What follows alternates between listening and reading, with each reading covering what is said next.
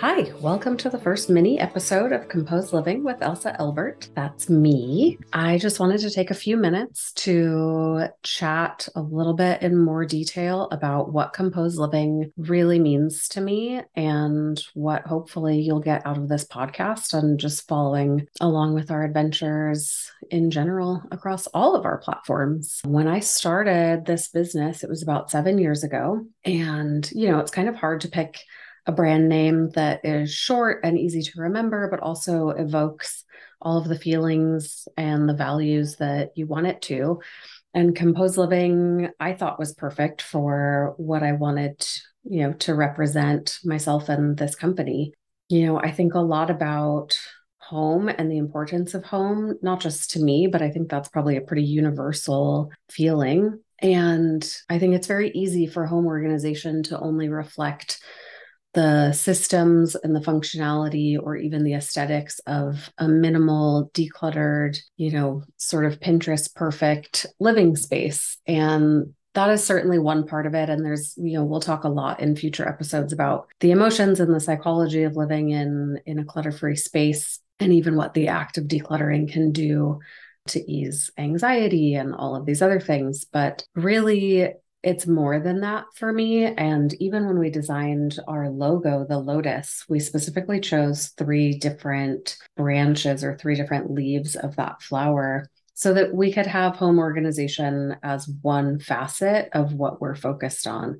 The other two, you know, being mind and body, or spirit and body, however you want to think about that. But it's because, you know, we have one life and it's a very multifaceted life with family and work and goals and friendships and travel and all of these things that we want to do. But we seem to talk about them very often in separate ways, as in, like, I go to work and that's one part of my life and it has nothing to do with this other part of my life that is family or health or fun.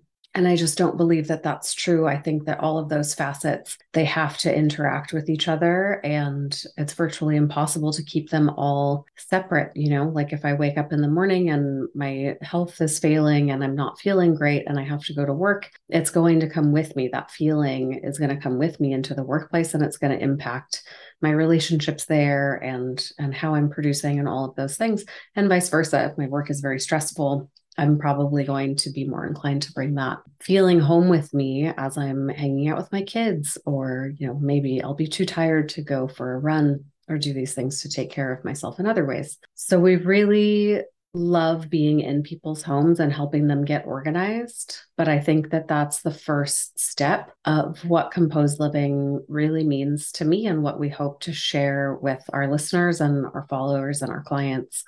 Um, really just anyone who will pay attention. And so finding ways to use this organizational toolkit to structure the rest of our lives in a way that feels wonderful to each of us. And everybody's probably going to have a slightly different variation of what that means. For me, you know, there's so many things that I truly value in my life and that I'm really grateful for. And I feel like I use my organizational skill set to make sure that I keep those things in the balance that I want them to be in, and that nothing is falling to the wayside.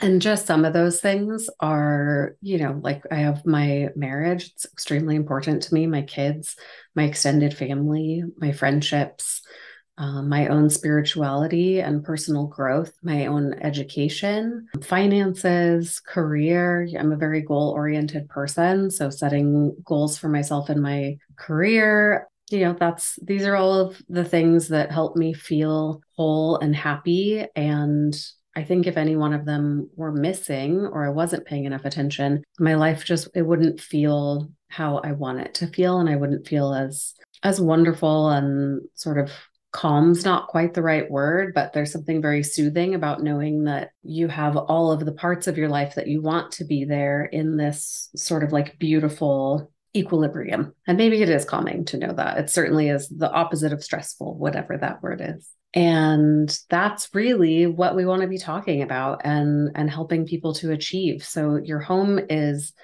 the first part of that, getting your home in order, is, it feels like the easiest win, especially if you hire Composed Living to come help you. It's definitely easy.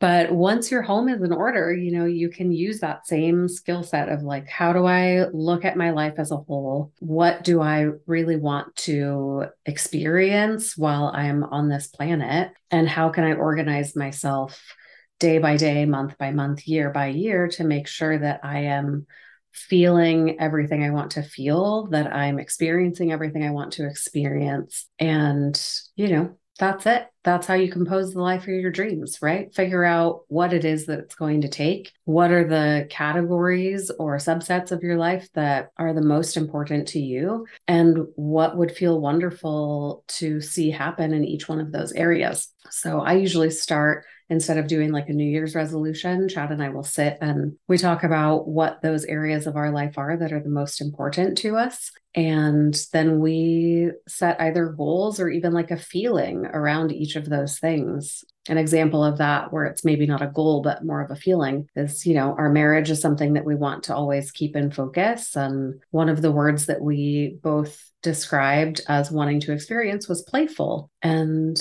you know, it's such a short, easy thing. It's not like a measurable goal necessarily, but keeping in mind that we both want our marriage to feel playful is so helpful throughout the year. And then we organize our lives and our days and date nights around things that will help us to feel that way.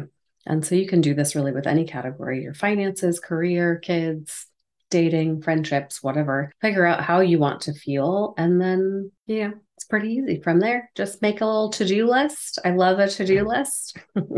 I shouldn't say it's easy, but it makes it easier when you're very clear on what it is that you want to experience. And then you can find ways to get organized and hold yourself accountable to make sure that that life happens for you. Anyway, I hope that that was clear. If it's not, just keep listening. We'll talk about it over and over again in a million different ways. And you can also check out our website. We have a guide that I believe is called thirty days to Composing the Life of Your Dreams, something similar to this. Adriana, our wonderful podcast producer, will put the actual title of that and a link to it in the show notes. Um, it's a free download. Check it out. It just kind of walks you through the steps of what I'm doing to really compose the life that I want to be living. And hopefully it'll inspire you and give you some tips towards doing the same for yourself. I hope you have a wonderful day, and we'll talk soon.